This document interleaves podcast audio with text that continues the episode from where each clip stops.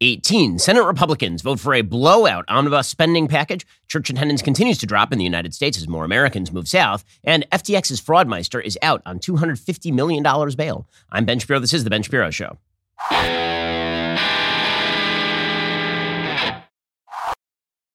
Today's show is sponsored by ExpressVPN. Thousands of my listeners have already secured their network data. Join them at expressvpn.com/Ben. Well, the Republican Party is absolutely incompetent. I mean, there's no other way to put this. What exactly has the Republican Party accomplished in the last, say, 4 years? The last time the Republican Party accomplished anything is when President Trump was president and Republicans had unified control of the House and the Senate. And since then, they've been absolutely incompetent at everything. So incompetent that the Republicans in the Senate distrust the Republicans in the House to the extent that they voted along with Democrats by a huge margin in order to advance a $1.7 trillion omnibus spending package, 4,155 pages long. Now, the question is why exactly they would do this. Why would Mitch McConnell, as well as the other 17 Republicans who voted in favor of this thing in the Senate, why would they do that? I mean, because this is a pretty broad spectrum group of people who voted in favor of the omnibus spending package. It included people like McConnell, of course, but also it included Richard Shelby, Roy Blunt, John Boozman of Arkansas, Shelley Moore Capito of West Virginia, Susan Collins of Maine, John Cornyn, Tom Cotton voted in favor of it, Lindsey Graham, Jim Inhofe, Jerry Moran, Lisa Murkowski, Rob Portman, Mitt Romney, Mike Rounds, John Thune, Roger Wicker, and Todd Young. These are not all, quote-unquote, moderate Republicans. Some of these people are pretty conservative. Tom Cotton is a very conservative senator. Jim Inhofe from Oklahoma is a very conservative senator. They voted in favor of this omnibus package anyway. Now, Kevin McCarthy, who wants to be Speaker of the House. It is still not clear whether he actually has the votes to be Speaker of the House in the upcoming Congress. He had threatened, along with a bunch of other Republicans in the House, that if these senators voted in favor of the omnibus package, whatever their priorities were in the next Congress, the next Congress would not take up those priorities. Richard Shelby of Alabama, he said, he's focused on being Speaker. If I were in his shoes, that's what I would be focused on, trying to get enough votes, but I don't think that intimidates anybody. So what exactly happened here? Well, the answer from a political point of view is pretty obvious. The Republicans in the House are a fractious bunch. The majority that Republicans are going to have in the next Congress is extraordinarily slim. I mean, we are talking about single-digit majority in the next Congress. And because of that, that means that the Republican Party is going to have a very difficult time actually marshaling a majority on many of these votes. Republicans are slated to have 222 votes going into the next Congress. You require 218 for a majority, which means they have a slim 4-seat margin. And if anybody is sick, inside the Republican caucus turns into a 3-seat or a 2-seat margin. When you're talking about a caucus of 222 people, there's a good shot that many of those people are not going to be there on an everyday basis. Some will be back home, some will be sick, some of them are going to just be drunk, a lot of drunks in Congress. Whatever the reason, that slim margin means that the most radical elements of your party are going to have control of the party unless you have very strong leadership. Now, one thing you can say for the Democrats is that they do have very strong leadership. Nancy Pelosi, as much as I dislike Nancy Pelosi, she threaded the needle with an extraordinarily slim Democratic majority. Now, she, of course, was working with a Democratic president and a Democratic Senate, so she had a lot of leverage to use. If it had been only a Democratic House, then it is unclear exactly whether she would have had the leverage that normally should be seeking. The Democratic Party also happens to be a lot more ideologically coherent than the Republican Party at this point. The Democratic Party has essentially nobody in it who is pro-life. The Democratic Party is fairly unified on economic matters. They have some divisions on foreign policy matters. But overall, the Democratic Party is left. The center left has basically gone away. It is left and then radical left. The Republican Party has a broad swath of people, ranging from, if you look in the Senate, people like Lisa Murkowski, all the way out to people like Ted Cruz. And what that means is very hard to cobble together a majority. If you look in the House, the same sort of thing applies. You have people in the Freedom Caucus, and then you have people who are kind of left-leaning Republicans from New York or from California. What that means is that there is no margin for error in the House. And if there is not a leader who is capable of actually whipping the votes, then the Republicans in the Senate are very much afraid that what you'll end up with is a government shutdown. And this is the thing Mitch McConnell fears more than anything else in life, is another one of these government shutdowns that ends with Joe Biden sitting there and laughing at the Republicans as he waits for their approval ratings to crater leading up to 2024. And so basically what happened here is that the Republicans in the Senate did not trust the leadership in the House enough to say that when you guys take the majority, we think that we can work with you in order to come up with a cohesive strategy. And at this point, McConnell doesn't even know who he's negotiating with. Again, this is not making an excuse for McConnell. This is explaining the logic behind what McConnell is doing. There is a logic. The answer to that logic is that McConnell, other members of the Senate, They should attempt to work with members of the Republican House in order to find a consensus candidate for Speaker if they don't think McCarthy can get the job done.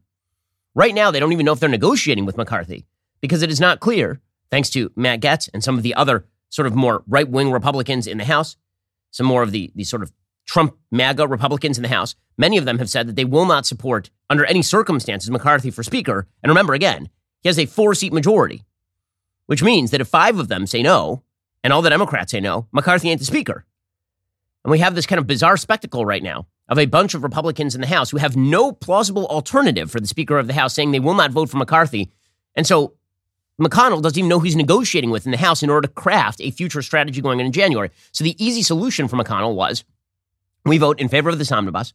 We assume that there will be no actual electoral blowback because, honestly, when was the last time there was electoral blowback to a Republican for spending too much? It just doesn't happen. It really doesn't. And the American people don't like spending all this money, and they tend to punish the party that spends the most money. But if both parties are spending the money, nobody gets punished. It's sort of a prisoner's dilemma. If you look at game theory, what game theory sort of suggests is that when you have a situation in which the second best option for both parties, not the first best option. The first best option is you win, they lose. The second best option is sort of the you both lose scenario is sort of the second best option in prisoner's dilemma. When both parties spend, then what you end up with is nobody loses, essentially. Both parties kind of lose, or the country loses, but neither party actually loses because there's nobody to hold accountable for the spending.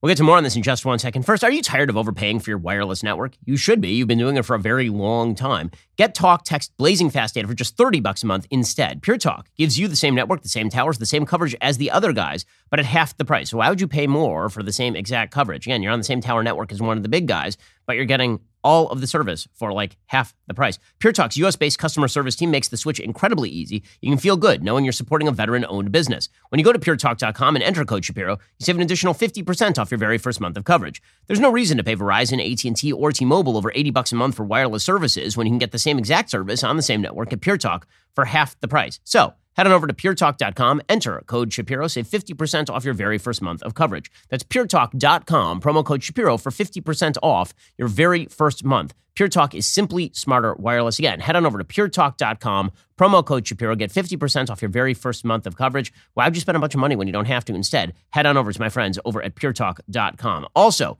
as you may have noticed, I have 3 kids. I have a 4th on the way. We're getting a puppy. Sleep is going to be in short supply at the Shapiro household, which is why I rely on Black Rifle Coffee. But Black Rifle Coffee doesn't just make the world's best coffee. They also will provide you everything you need for that Christmas shopping list. Black Rifle Coffee Company is helping you knock out that holiday shopping with a ton of awesome new product this year. Designed for folks who love country and coffee, you can shop brewing gear, thermoses, mugs, and apparel for 10% off with promo code Shapiro. Black Rifle sources the most exotic roasts from around the globe. All coffee is roasted here in the United States by veteran-led teams of coffee experts. Every purchase you make with Black Rifle helps support veteran and first responder causes. Daily Wire Plus kitchens are stocked with Black Rifle coffee. Yours can be and should be as well. Head on over to blackriflecoffee.com. Use promo code Shapiro for 10% off coffee, coffee gear, apparel, or when you sign up for a new coffee club subscription. That's blackriflecoffee.com. Promo code Shapiro for 10% off. Black Rifle Coffee, supporting veterans and America's coffee. Go check them out right now, blackriflecoffee.com. Use promo code Shapiro for 10% off. So McConnell and these other Republicans are voting in favor of this thing in order to take a government shutdown or a debt ceiling fight off the table for the next year because they don't even know who they're negotiating with in the House. Once again, lack of Republican leadership is an astonishing thing right now. It really is a problem. The Republican Party used to be a vehicle for victory, as I've talked about, because all parties are supposed to be a vehicle for victory. They're not supposed to be ideological tent poles. They are just repositories of political momentum. This is why you see parties replaced sometimes. This is why you see Donald Trump able to completely hollow out the inside of the Republican Party and just take that sucker over. Because again, whoever wins tends to have the momentum, can take over the party.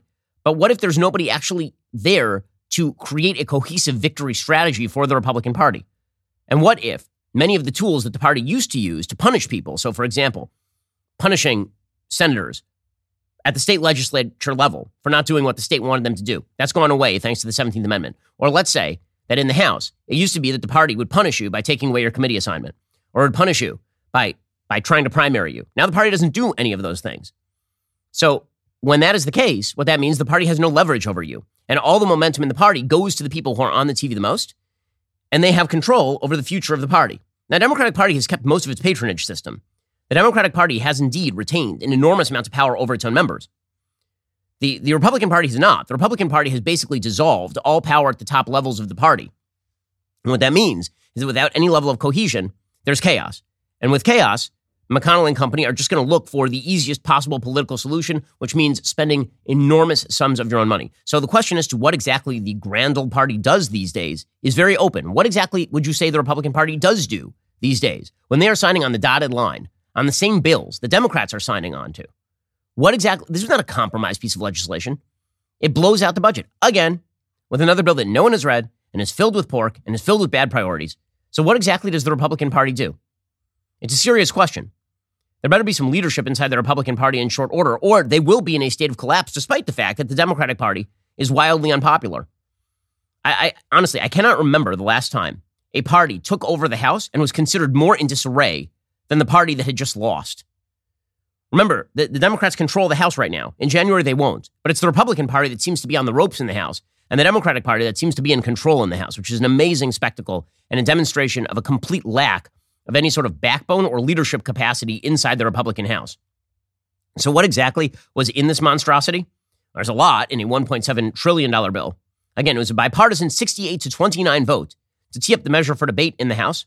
The compilation of long-stalled appropriations bills known as Omnibus would provide nearly $773 billion for domestic programs and more than $850 billion for the military, covering expenses through the 2023 fiscal year, which concludes at the end of September. This is why you're seeing hawkish people like Tom Cotton sign on. He's saying we can't afford to hold up military spending. We don't want a government shutdown.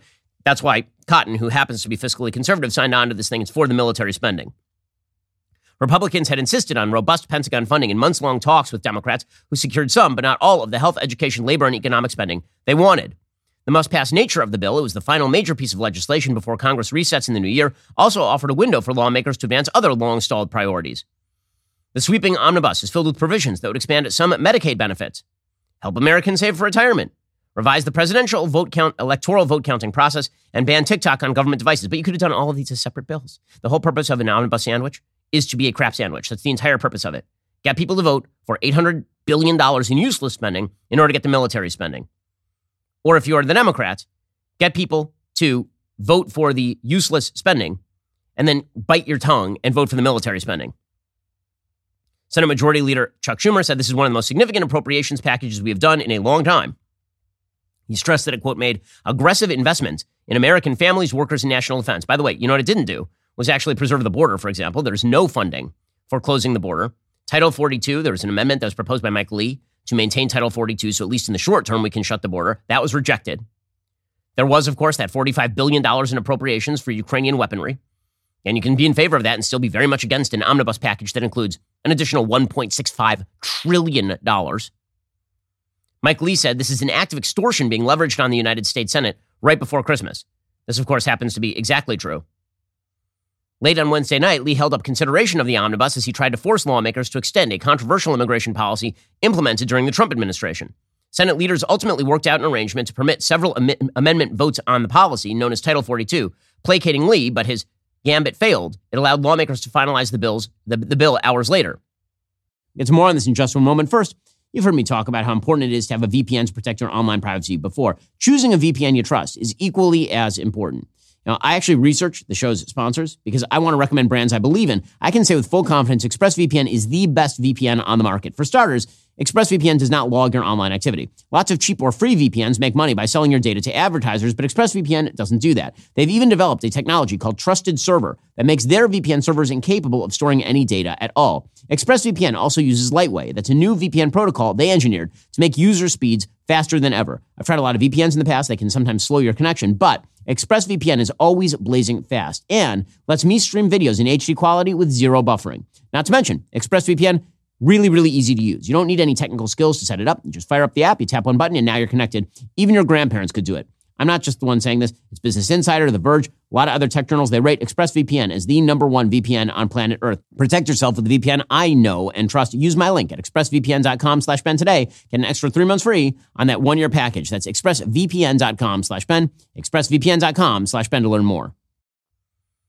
So what exactly is in this bill? Well, as I say, there is a lot that is in this bill. According to Politico, Ukraine aid is in the bill. That TikTok ban that was pushed by Senator Josh Hawley that would bar the download of TikTok on government devices made it into the bill. That, of course, is like baseline stuff. Of course, the TikTok ban should be in the bill. We just found out over the course of the last 48 hours that TikTok actually spied on journalists. For all the millions of people who listen to the show and who are using TikTok, get it off your phone. They know everything about you now, the Chinese government. CNN reported literally yesterday that TikTok parent company ByteDance had to fire 4 employees who improperly accessed the personal data of 2 journalists on the platform, according to a TikTok spokesperson named Brooke Oberwetter. So this bill prevents government employees from downloading TikTok on their government devices. It creates things like telehealth extensions, which are fine. I mean, first of all, the fact that telehealth is banned in particular states is idiotic. Of course, you should be able to consult with a doctor who happens to be out of state via the internet. There is a lobster lifeline, which is exciting. Maine lawmakers successfully included a pause on new regulations they warned would cripple their state's lobster industry. There's also a bunch of tax provisions. There's a bunch of spending on the FBI, which is kind of astonishing considering the scandal that has now engulfed the FBI in coordinating with social media in order to shut down information about, for example, the Hunter Biden laptop story. So Republicans and Democrats voted for a big pay raise for the FBI, essentially. There is a boost for the National Labor Relations Board, the single worst piece of regulatory oversight mechanism in the United States. The NLRB is garbage. Lawmakers increased the budget for the NLRB by $25 million for the first time in nearly a decade. The NLRB's job is basically to yell at businesses until they do the bidding of Democrats. What else what's out? Well, Biden had wanted $9 billion to help combat the COVID pandemic and other stuff, but that ended up out of the deal. There was apparently a piece of legislation that would have expanded protections for pregnant workers that didn't make it into the bill, but there are a bunch of business propositions that made it into the bill, some of which are pretty terrible. So, for example, antitrust efforts could get a boost at the federal and state levels, according to the Wall Street Journal. Fees would rise for merger filings. So what this means is more government intervention in the markets.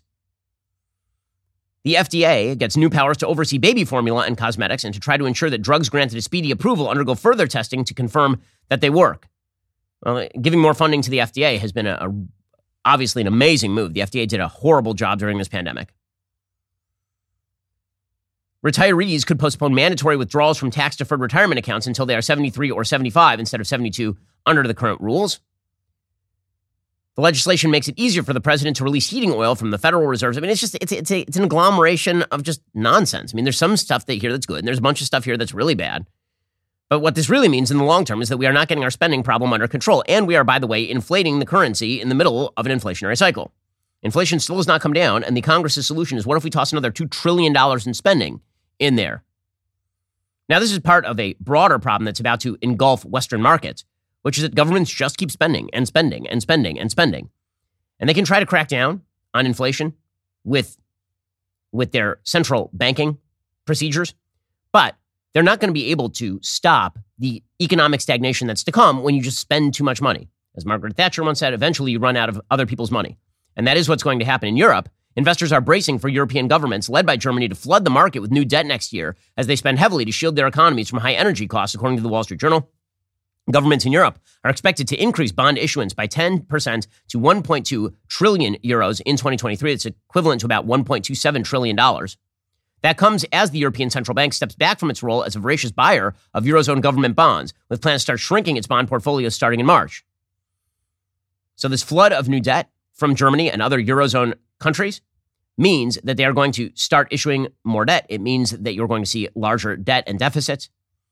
And this means, in the end, economic stagnation.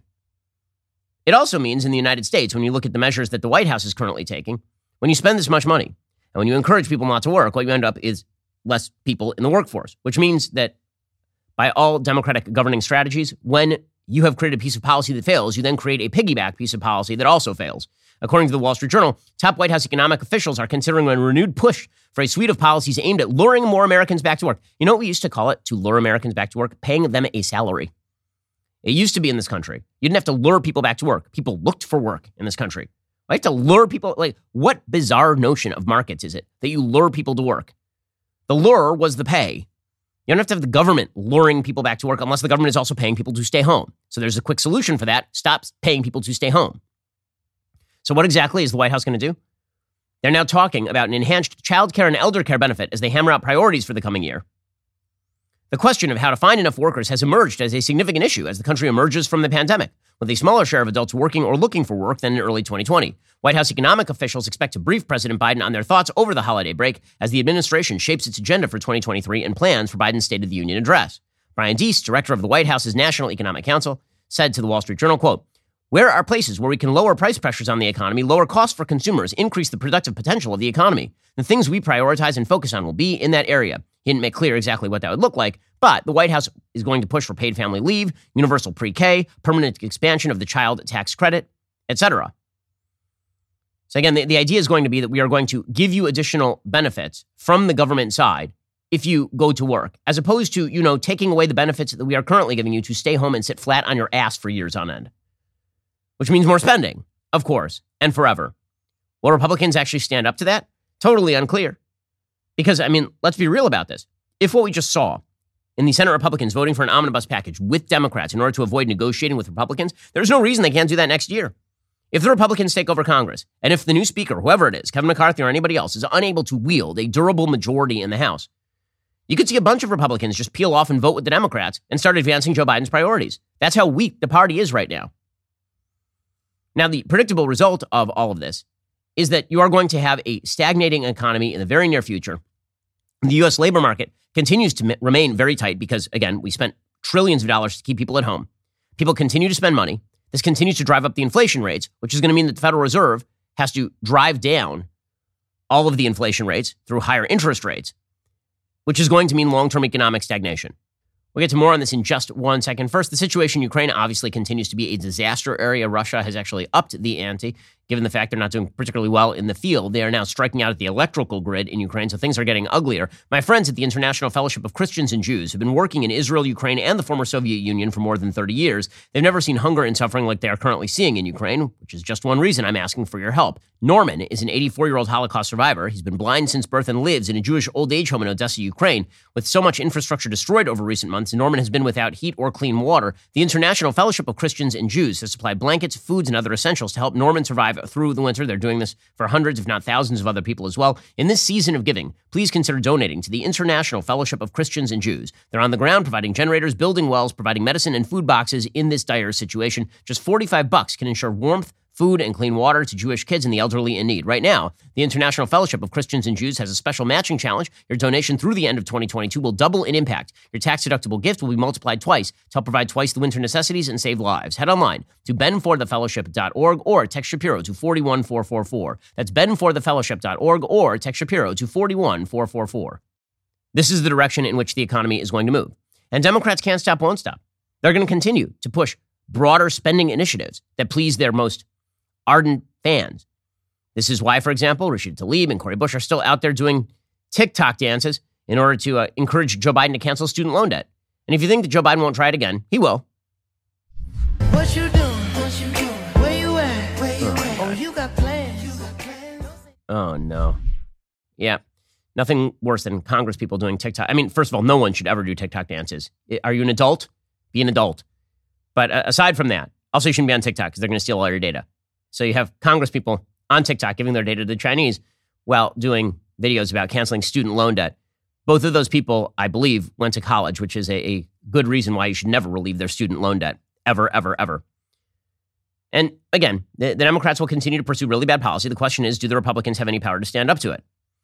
One of the funniest things about the Democrats' bad policy, by the way, is that they have to spend a lot of time pretending that the bad policy doesn't actually exist. So Mayor Eric Adams is about to be hit with 1,000 illegal immigrants a day once Title 42 ends. I mean, this is what New York City is actually foreseeing. He says that Joe Biden is doing fine on the border. Things are great. Chuck Schumer, New York senator, managed to negotiate an increase from $150 million to $800 million for the cities that receive asylum seekers. And we're told, according to multiple sources, that New York City's positioned to receive a large batch of that amount. So here's New York City Mayor Eric Adams responding to that news this week. I think the president has a good understanding of how this is a real issue. We were able to get this omnibus bill, it has the money in it that we need, some of the money in that we need. This is a national issue, and that's my conversation with the president's team. So this is the same mayor who was yelling at Greg Abbott for shipping a few illegal immigrants up to New York City, but he's saying that Joe Biden is doing an amazing job. Listen, there are gaps in the Biden Democrat policy wide enough to drive a Mack truck through. Joe Biden's approval rating right now is in the low 40s at best. And yet Republicans seem utterly incapable of taking advantage of that. Now, one reason for that, of course, is that the media are completely in the pocket of Democrats. Nancy Pelosi, who is now leaving her position as Speaker of the House, she won't be the House Minority Leader either. Hakeem Jeffries is about to take that over. She gave her last weekly press briefing yesterday as Speaker of the House with apparently a bunch of crumbs on her jacket or something. The hobbitses took the last of the lambless bread. But Nancy Pelosi, she actually, this is my favorite thing about the relationship between Democrats and their Praetorian Guard, is that they don't even pretend that the reporters aren't their best friends. It's really funny. Republicans deal with reporters and they're like, God, you guys are just, I understand your opposition and we'll treat each other respectfully, but I'm going to call you out on your nonsense. Democrats are like, go forward and do the work of the people. Like they turn into like Mr. Chips at the end of Goodbye, Mr. Chips, just giving lectures to the students. Here's Nancy Pelosi explaining to the media that they do an amazing job. As you know, this is my final weekly press conference, and some of you have been covering Congress for a long time. Others are new. All of you are guardians of democracy. You've heard me say again and again, if there were one freedom in the First Amendment, the freedom of the press, that would be the one that protects and defends all the other freedoms. It must be wonderful being a Democrat when you have an entire legacy media dedicated to your preservation and glorification. It must be just absolutely wonderful. And that's why you're able to move forward with terrible policy repeatedly. Now, the Democrats don't just rely on the media in order to push forward their policy. They have a bunch of forces working in their favor. One, Republican incompetence. Two, the media being their absolute best friends. And three, the ability to misdirect because of one and two to issues that do not actually take top priority for the American people, but they can spend inordinate amounts of time on. So Joe Biden made his Christmas address the other night. You know, he's able to mix religion and politics so long as the religion is so watered down that it doesn't actually hold by anything. This is the rule in American politics, is you're allowed to make religious appeals, but only to things that have nothing to do with religion or to a vague sort of spirituality that has nothing to do with the actual gospel if you're Christian, for example. We'll get to more on this in just one second. First, we all know the first thing we do when we get home from work is change out of those work clothes and get into the comfortable loungewear. Well, luckily for me, I have Tommy John, because as I slip into something more comfortable, my Tommy John loungewear set, I'm immediately enveloped in a cocoon of supreme softness and unparalleled comfort. Not only is their loungewear cozy enough to use as sleepwear, it's stylish enough to wear for a quick stroll to the park with my kids, and you won't look like you just rolled out of bed, even if you may have done just that. Tommy John uses luxuriously soft tri-blend fabrics with flexible four-way stretch. Plus, their fabric is non-pilling, meaning it doesn't leave behind lint balls or fuzz. And guys, you might be wondering how they can get any better. Good news. Their underwear, amazing. I mean, I've been using them for years, literally throughout all my other pairs of underwear. Incredibly durable. Their fabric moves with you. It's just great stuff. Plus, Tommy John's best pair you'll ever wear, or its free guarantee, protects your most valuable asset. So shop at Tommy John. Get 20% off your first order right now at TommyJohn.com/Ben. Save 20% for a limited time at TommyJohn.com/Ben. That's TommyJohn.com/Ben. See site for details. So Joe Biden, he used Christmas as a time to talk up what a unifying man he was. I noticed that he wasn't in front of Independence Hall yelling at his political opponents and calling them fascists this time while calling for unity. Instead, he was in front of a bunch of twinkly lights over at the White House and explaining that he was a very unifying man. I sincerely hope this holiday season will drain the poison that has infected our politics and set us against one another. I hope this Christmas season marks a fresh start for our nation, because there's so much that unites us as Americans. Well, actually, there is increasingly little that unites us as Americans. This is actually what the Census Bureau is now showing. There are a couple of pieces of data that have come out in the last 24 hours showing that when it comes to the fundamental bases upon which we predicate our social fabric, many of these things are wearing away. And this is why you are seeing a big sort happening in American life. So there's a certain irony to Joe Biden, who's a deeply anti-religious figure. If you look at his social policy, transing the children, same-sex marriage, these are policies that are directed against traditional religion. There's a president who has suggested that basically, if you're a traditionally religious person, your religious practice needs to end at the front door of your home or at the side door of your church. That's where your religious practice ends. And even there, he's basically saying we can do that for now, but not for very long. He's banking on the fact that in the United States, church attendance has been dropping, that religious adherence has been dropping. Because if you get rid of the church, then the God becomes the state. These two things tend to merge. Human beings have a religious impulse. They want to follow something. And Joe Biden believes that what people should follow is the moral suasion of government. And so he does have some forces working in his favor here, including the lack of religious traditionalism in America right now. According to Hannah Blow, reporting for Breitbart, church attendance and general belief in God has dropped in the United States over the past few years, according to recent surveys. A Gallup survey released over the summer found that belief in God sunk to an all-time low this year, down to 81%. It identified young individuals and leftists as the people most likely to not believe in God. It works the other way around, by the way. The people who are most likely not to believe in God tend to be leftists. It's not just the leftists don't believe in God. It's people who don't believe in God tend to move toward the left. As Breitbart reported at the time, according to the survey, most U.S. adults, 81%, believe in God. But while that figure seems high, it's the lowest percentage ever recorded in the survey. Also, there are a lot of people who say they believe in God, but what they mean by believing God is they believe in vague spiritual forces and sort of the C.S. Lewis description of the term. Up until 2011, over 90% of Americans said they believed in God. The number has continued to drop. It's now down 8 points from 89% who expressed belief in God in 2016, which is a radical decrease. You're talking about a 10% decrease in just the last 10 years. The previous low was set in 2014 when 86% said they believed in God. When Gallup asked the same question in 1953, 54, 65, 67, 98% said they believed in God. Also, The Hill found roughly 1/5 of Americans do not consider themselves part of a religion, which coincides with the percentage of Americans not expressing belief in God as well. And again, this leaves out the fact that a huge people who say that they are part of religion aren't actually adherents to the specific tenets of the religion. I mean, Joe Biden says that he's a religious Catholic, and then again promotes a bunch of policy that is directly against the doctrine of the Catholic Church. Same thing for Nancy Pelosi. A survey Center on American Life report detailed in March 2020 found that younger generations are less likely to adhere to a religion. Over 1/3 of Generation Z, 34%, consider themselves unaffiliated from religious groups. That figure decreases to 29% among millennials, 25% among Generation X, 18% among baby boomers, and 9% of the silent generation. There's been a precipitous drop in church membership over the past 3 decades among those on the political left. In 1998, a majority of liberals, 57%, were members of a church or other type of religious organization. Now, 35% of liberals say that they are members of church or another religious organization. So when you have Joe Biden sitting there and talking about the unifying traditions of the United States in front of a bunch of Christmas trees, what he does not mean is actual traditional religion, which was the glue that bound together the social fabric of the United States. And de Tocqueville talks about this. He talks about how religious adherence among common people who gathered together in churches and communities was the glue that held together the United States in the absence of an overarching central government. When you lose that glue, then there has to be some sort of ersatz glue that is used. A stapler is used, and that stapler tends to come in the form of government. And Joe Biden knows this.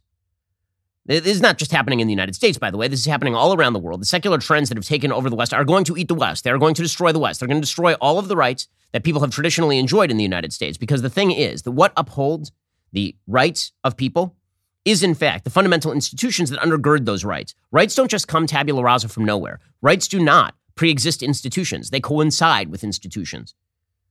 If you read Lockean philosophy, here's where John Locke was wrong. He suggested, if you read him in a particular way, that rights are inherent and institutions are sort of artificial. That is not correct.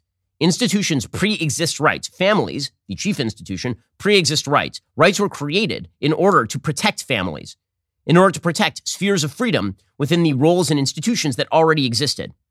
When rights start to destroy the institutions, the rights themselves are going to fall apart. And that's exactly what's happened in, for example, the UK.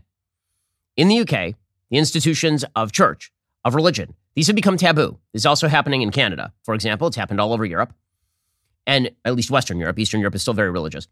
And when you look to what's happening in Britain, you'll notice that one of the first things to go along with freedom of religion is freedom of speech. There's an amazing story out of the UK yesterday in which a pro-life activist was arrested for literally standing outside an abortion clinic. Now, she wasn't harassing anybody. She wasn't saying anything. She wasn't holding a sign. She was a person standing there. But you are not allowed to stand there. There's tape that actually emerged of this incident in Britain. It's pretty incredible. Before I ask you any questions about what's going on today, I have to caution you, which is just your rights, which is you do not have to say anything. It may harm your defence if you do not mention one question, something that you later on in court, anything you do so may be given. What are you here for today? Physically, I'm just standing here. Okay. Why here of all places? I know you don't live nearby. But this is an abortion centre. Okay, that's why you're stood. Is you standing here part of the protest? No, I'm not protesting. Are you praying? I might be praying in my head. So I'll ask you once more, will you voluntarily come with us now to the police station for me to ask you some questions about today and other days where there are allegations that you've broken public spaces protection order? If I've got a choice, then no. Okay, well then you're under arrest, on suspicion of failing to comply with the public spaces protection order. Okay, so the public spaces protection order says that you are not allowed to stand outside an abortion clinic not doing anything. Right? Any other place in the UK, you can apparently just stand there. And they could have arrested her for loitering or trespassing. They don't. They're arresting her because she is silently praying in her head without moving her face. You think that rights matter in the UK? They do not. We're not even talking about freedom of religion. That'd be like freedom of speech. How about like freedom of standing there? According to Fox News, Isabel Vaughan Spruce, director of the UK March for Life, was standing near the BPAS Robert Clinic in Kings Norton, Birmingham, in an area ADF at UK called a censorship zone. When police approached her after an onlooker complained she might be praying outside the abortion facility, God forbid. And that would just be terrible. If somebody were to pray, I mean, that's terrible. Birmingham's authorities established a buffer zone around abortion clinics, which makes it illegal for an individual to engage in any act or attempted act of approval or disapproval as it relates to abortion, and includes verbal or written means like praying or counseling. So it is now approval or disapproval to stand there, to literally stand there. Vaughan Spruce says, I was exercising my freedom of thought, my freedom of religion inside the privacy of my own mind. Nobody should be criminalized for thinking and for praying in a public space in the UK. She says, this is something I've pretty much done every week for around the last 20 years of my life. I pray for my friends who've experienced abortion, for the women who are thinking about going through with it themselves. Vaughan Spruce has stood near the abortion facility while it was closed 3 times and said she might have been praying. According to the ADF UK, police showed her photos of herself standing outside the facility and asked if she was praying, which she said she could not answer since she spent some time praying but got distracted at other times, not praying the whole time. I mean, this sort of stuff, again, if you believe that the social fabric of the United States is going to withstand the secular encroachments that essentially argue against the rights of religion and speech, so long as they violate the tenets and belief system of the left, this is what you end up with in the UK. And so what you're seeing in the United States is increasingly a big sword, an ideological sword happening. We'll get to more on this in just a moment. First, we're experiencing a lot of global instability as we plunge into primary season. How are you protecting your family in the middle of all of this chaos? The fact is, there's one asset that has withstood famine, war, political, and economic upheaval dating back to ancient times. That, of course, is gold. It's not too late to diversify an old IRA or 401k into gold, and Birch Gold Group can help you with that. Birch Gold can help you create a well-thought-out and balanced investment strategy. They'll help you convert an existing IRA or 401k into an IRA in gold without paying a penny out of pocket. Diversify into gold today. Just text BEN to 989898 for a free info kit. With an A-plus rating with the Better Business Bureau, countless 5-star reviews, thousands of happy customers, I encourage you to check out Birch Gold today. Text BEN to 989898. Claim your free info kit. Protect your savings with gold the way that I did. Diversification is always a smart business strategy, particularly in really tenuous times. This is a tenuous time. You should check out my friends over at Birch Gold. Text BEN to 989898. Get in touch with them today. Ask all your questions. Text BEN to 989898 to get started with Birch Gold. We'll get to more on this in just one second. First, in case you missed it, my book club, Ben Shapiro's Book Club, returned last night for a brand new episode that is available to watch now exclusively on Daily Wire Plus. We went through The Screwtape Letters by C.S. Lewis. It's a phenomenal book. It's really moving. Has a lot to say about the human condition, about God. You must be an all-access member to watch. Trust me when I say you don't want to miss it. So head on over to dailywire.com/Ben. Become a member today. Watch the latest episode of my book club. That's dailywire.com/Ben today. Okay, so the decline of religion in the United States is actually causing a greater rift in the United States. The promise was that as religion declined in the United States, that secularism would take over. There would be sort of a vast blob, and we would all be part of that vast blob together, in which we got together under the auspices of government. Instead, what's happening is that people are fleeing the more secularized states, and they are moving to more religious states. Now, it also happens to be that a lot of those more religious states have broader economic protections, broader economic freedoms. This is one of the things that I think the left refuses to understand is, again, rights, particularly property rights, are very much connected to viable institutions that instill social trust. When you have a religious community, people are very respectful of other people's property rights, specifically because they know that their neighbor is not trying to screw them. And one of the things that Adam Smith talks about in his first major work, A Theory of Moral Sentiments, is the idea that you have to have viable social institutions, that people are motivated by sympathy, and this creates trust, and that when that trust exists, you can have free markets. Well, when you have societies in which that doesn't exist, you end up with Sam Bankman-Fried, as we'll get to in just one moment. But what you are seeing in the United States is a major shift in population. According To Pluribus News, the United States added more than 1.2 million residents over the course of the past year as population growth rebounded from pandemic-era lows. That is an increase attributed almost entirely to international migrants coming to the country. So that is partially our open border. But the more important part of this study, aside from the fact that we aren't having kids and we're importing population, the more important part of the study is where exactly population is being gained. Population growth is not even across the states. Almost all of the top 10 states that added the most residents were in the South. Texas added 470,000 new residents. Florida added 416,000 people. North Carolina and Georgia both added more than 100,000 residents. Arizona added 94,000. South Carolina, Tennessee, Washington, Utah, Idaho all added tens of thousands of new residents. The populations of Florida, Idaho, South Carolina, Texas, South Dakota, and Montana all grew by more than 1.5%. You'll notice that in that list, the only blue state is Washington. That is the only blue state. And it is important to mention that in Washington, Eastern Washington is very heavily red. Rust Belt states continued a long trend of population declines. New York's population fell by 180,000. Illinois shed more than 100,000 people. Pennsylvania, West Virginia, Maryland, Ohio all lost population as well. California has seen its population drop in recent years too. The nation's largest state declined by 113,000 people last year. The number of people who moved out of California outpaced the number who moved in by a whopping 343,000 residents, according to the Census Bureau data. Nearly 300,000 New Yorkers moved out of the state over the last year alone. So when we're talking about, how many people overall left, some people moved in, but way more people moved out. Texas has now joined California as the only two states with populations north of 30 million. Florida, which only recently passed New York to become the nation's third most populous state, has more than 2.5 million more residents than the Empire State. So it is not a shock. All of these states in the South are becoming more red as they become more populous. Meanwhile, all of the states in the Northeast, in the Rust Belt, California, they are becoming blue as they become less populous. This makes perfect sense. A giant ideological sort is happening right now. And the states that are going to grow the fastest are the ones that provide for economic freedom.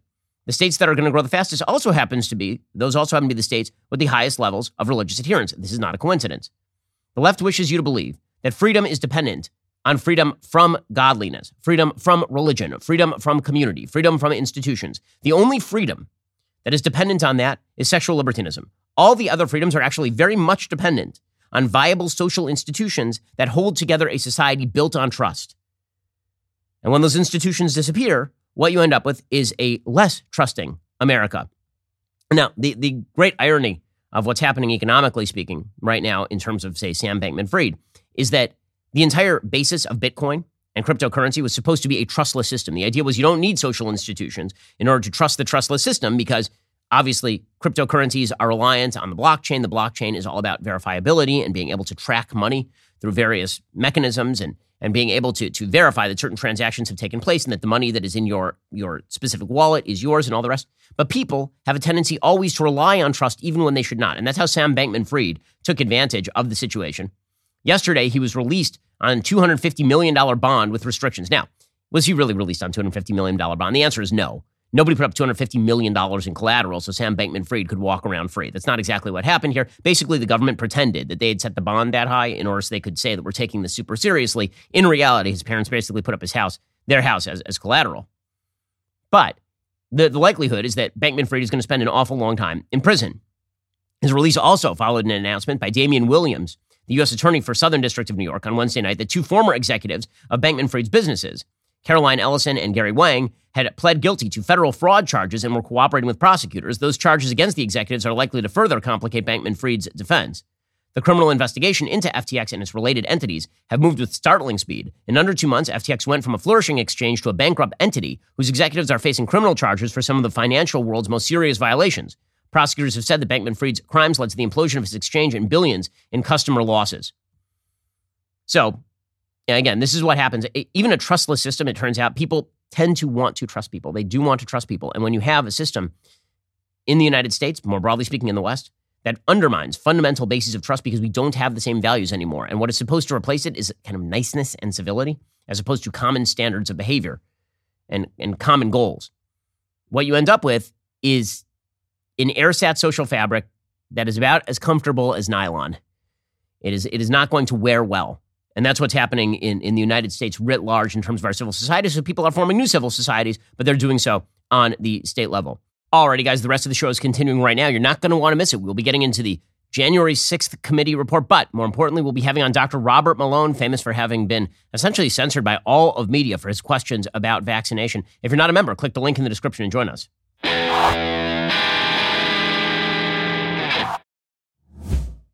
We'll get to more on this in just 1 second. First, PureTalk believes in American values, and that free should mean, like free. So when you switch to PureTalk today, you'll get a free Samsung 5G smartphone. There's no four-line requirement, no activation fee, just a free Samsung that's built to last with a rugged screen, quick-charging battery, and top-tier data security. Qualifying plans start at just $35 a month for unlimited talk, text, 15 gigs of data, and a mobile hotspot.